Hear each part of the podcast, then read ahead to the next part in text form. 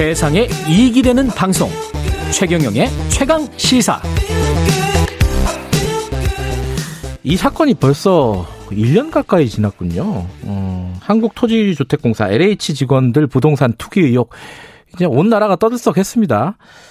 어, 수사를 했는데 일 년 만에 드디어 마무리가 됐고, 결과가 나왔는데 뭐 용두삼이다, 이런 얘기부터 지금 나오고 있어요. 자, 이 수사 결과 평가를 좀 해보죠. 경제정의실천연합 김성달 정책국장 연결돼 있습니다. 국장님 안녕하세요.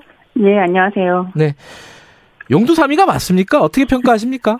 네, 사실 요즘 국민분들이 이 부분 그렇게 눈여겨보시지 않았던 거 아닌가 싶어요. 너무 오래 지나가지고요. 그렇죠. 요새 또 대선 끝나고 네, 나서. 것들이 예. 반영된 거 아닌가 싶은 게, 이게 좀 수사 업무 보도자료 보면 투기 의혹으로 조사받은 분들이 육천여 명입니다. 고용기사 포함해서. 어, 많은 거 아니에요? 네, 육천팔십육 명이에요. 그러니까 네. 이런 숫자로 봤을 때는 오, 이거 정말 심각하다라고 했는데, 구속한 인원은 육십사 명. 그러니까 음. 십 퍼센트 정도가 정, 좀 정도로 해서, 이게 당시 말씀하신 것처럼 뭐 작년 재보궐 선거 때 이 사안이 터졌잖아요. 그 앞서서. 예.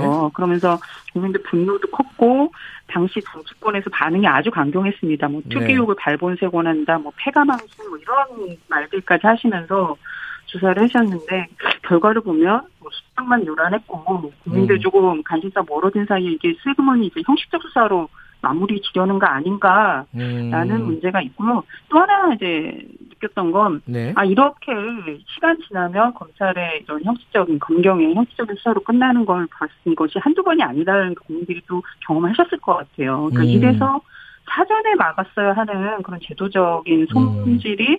중요하다라는 음. 점도 좀 다시 확인된 것 같습니다.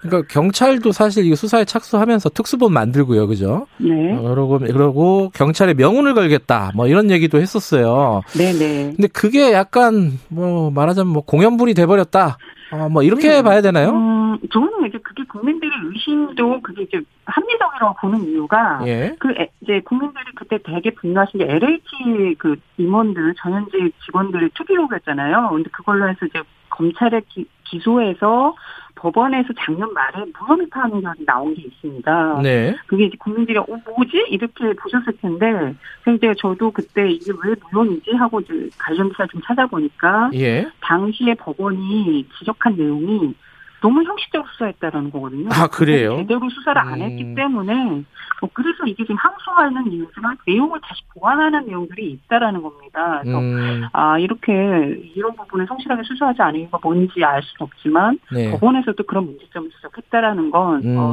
경찰이나 검찰이 제대로 수사하지 않은 것을 다시 한번 보여주는 반증, 뭐 이렇게 예. 보이죠. 국장님, 저 이게 전화 연결 상태가 좀 좋지 않아서 잠깐만 끊어주세요. 다시 연결하겠습니다. 네, 청취자 여러분들 좀 죄송합니다. 이게 전화 연결 상태가 좋지 않네요. 어, 아까 말씀하신 대로 용두삼이라는 얘기가 나오는 게, 이제 실제로, 어, 송치한 숫자는 많은데, 구속한 사람들이 적고, 국회의원은 뭐, 한 명밖에 없어요. 그때 뭐, 국회의원 뭐, 전수조사하겠다, 막 이런 얘기도 나왔었고 그랬는데, 더군다나 이제 엘에이치 쪽 그 수사 대상자도 그렇게 많지 않았습니다. 예상과는 달리.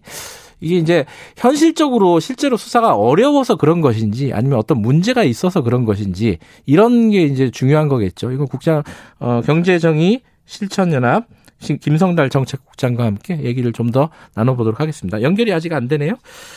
어, 이 용두삼인지 아닌지를 저희들이 실제로 수사자료를 본 게 아니기 때문에 정확하게 알 수는 없습니다. 하지만은 이제, 어, 평가를 할 수 있겠죠. 국장님 연결되어 있습니까? 네, 아, 예. 죄송합니다. 예. 아, 이제 잘 들립니다. 예, 예. 네. 좋네요. 자, 아, 제가 지금 중간에 끊었을 때 말씀을 드렸는데. 네. 이게 뭐 국회의원은 한 명이에요, 구속된 사람이. 네네. 그리고 뭐, 생각보다 음. 그 엘에이치 임직원도 숫자가 굉장히 적다고 얘기를 하고. 예. 원인이 뭐라고 보십니까? 저희가 이거 수사할 때부터 계속 얘기했던 게, 예. 어, 일단 차명거래, 명의신탁이나 이런 차명거래에 대해서 검찰, 경찰이 제대로 수사할 수 있느냐의 문제였거든요. 음. 사실 이제 이번에도 그 투기 유형별 수사 현황을 보면, 명의신탁으로 조사받은 사람은 사백칠십구 명이라고 이제 숫자에 명시가 돼 있습니다. 네. 근데 여기서 구속이 한 명도 없어요. 음. 그러니까 사실 이런 부분이 차명거래나 이런 거는 어떻게 조사를 했는지, 국민적으로서 이게 성실하게 이루어진 것인지 사실 알기 어려운데, 네. 그런 부분을 제대로 수사하지 않았는가라는 음. 생각이 좀 들긴 합니다. 그리고 음.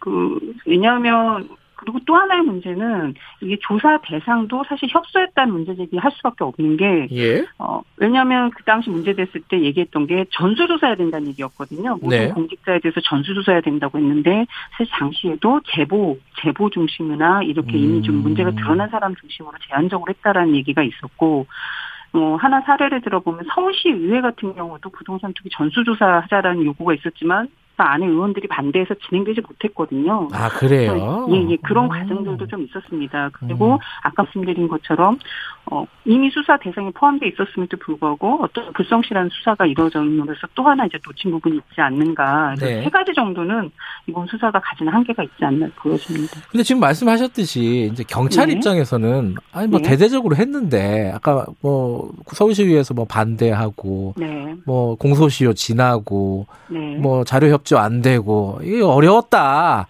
네. 이렇게 또 얘기할 수 있을 거 아닙니까? 어떻게 네. 보십니까, 이 부분은?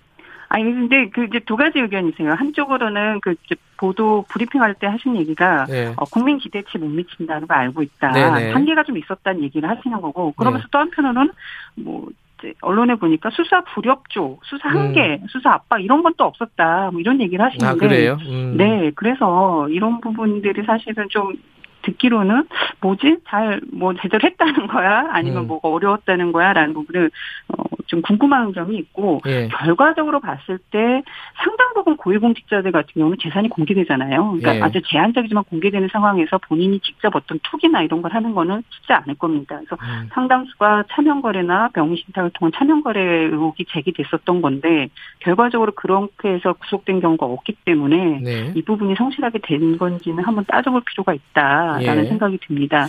또 하나는 그 이제 투기 유형을 보면은 어, 내부 정보를 부정 이용해가지고 그러니까 공직자들이 음. 업무상 얻은 정보를 통해서 네. 예, 투기를 했냐라는 부분인데 그런 건수도 사실 많지 않았다라고 나왔거든요. 네. 조사 대상에서.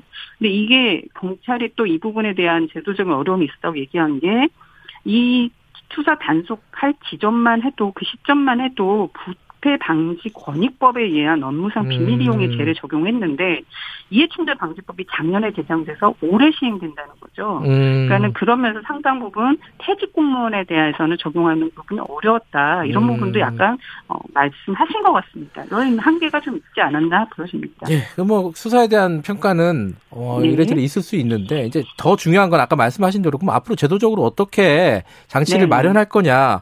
근데 일 년이 지났는데 뭐 그 사실 엘에이치 를 뭐 분리한다 만다 뭐 이런 얘기도 네. 있었고 그런데 이게 얘기가 쑥 드러나 버렸어요. 이거 어떻게 되고 있는 겁니까? 예, 그러니까 저는 이게 참 안타까운 게 당시 그런 국민들 의지로만 봤으면 바로 개혁안이 나왔어야 되는데 네. 뭐 해체 수준을 쇄신하는 얘기하셨잖아요. 예.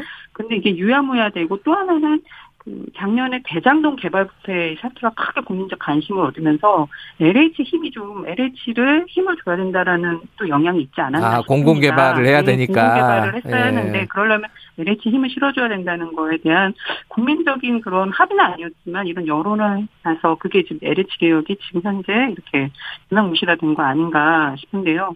또 지금 정부에서 이 개혁안이 지금 이런 좀 상황이지만 차기 정부에서는 좀 엘에이치 개혁안에 대해서 이제 바짝 쬐가지고 국민들이 공감할 수 있는 대안을 내놔야 됩니다. 음. 특히 엘에이치가 왜 그 공직자 투기 의혹에 대해서 좀 강도 높게 뭐 하겠다라는 조치는 내렸지만 예. 제도 개선이 더 중요하거든요. 예. 엘에이치의 공직자 개개인에게 양심에 맡겨서 할 일이 아니라 엘에이치 사업이 정말 투기를 부추기는 사업이 있다면 그걸 하지 못하도록 하는 것도 되게 중요하다. 음. 특을 부추기는 사업이 엘에이치가 강제 수용해서 용도 변경할 수 있는 특권을 가지고 있거든요. 그걸 예. 그걸 다시 팔 수 있습니다. 그래서 이런 판매용 계속 바깥에서 그걸 땅 장사, 뭐 집 장사, 바가지 분야 이런 이렇게 공격 받아왔던 거거든요. 예. 그런 부분에 대한 손질이 필요하다. 이제는 주거 복지, 뭐 공공주택을 공급하고 파는 게 아니라 관리하고 이런 방식의 사업 개편이 반드시 좀 이루어지면 좋겠다는 생각이 듭니다. 그러니까 엘에이치를 분리하니 많이 뭐 수직 분리를 하니 많이 이게 중요한 게 아니라는 말씀이시네요. 그렇죠. 그 기존의 사업에서 판매하고 사업하는 영역은 이제 엘에이치에서 맡겨서는 안 된다라는 겁니다. 음, 그러니까 엘에이치가 기본적으로 일종의 어, 수익을 대규모 수익을 창출할 수 있는 투기를 할 수 있는 그런 구조 자체를 없애야 된다. 그렇죠. 그런 구조적 개혁이 있어야지만 그 안에서부터 사업이 그렇게 계속해서 수익이 나는 거라면 그 직원들은 계속 그런 투기 유혹에 빠질 수밖에 없거든요. 음. 그래서 그런 사업 구조부터 개혁을 해야 된다. 음. 더군다나 이 차기 정부는 지금 뭐 공공임대주택도 얘기하고 있지만 예. 원가주택이라는 걸 얘기를 하고 있거든요. 예. 그러니까 원가주택이라는 것 자체가 부풀리지 않는다라는 예. 얘기다. 근데 사실 지금 엘에이치가 원가 공개를 안 하고 있어요. 알겠습니다. 예, 그런 부분도 개혁을 포함시켜야 되는 겁니다.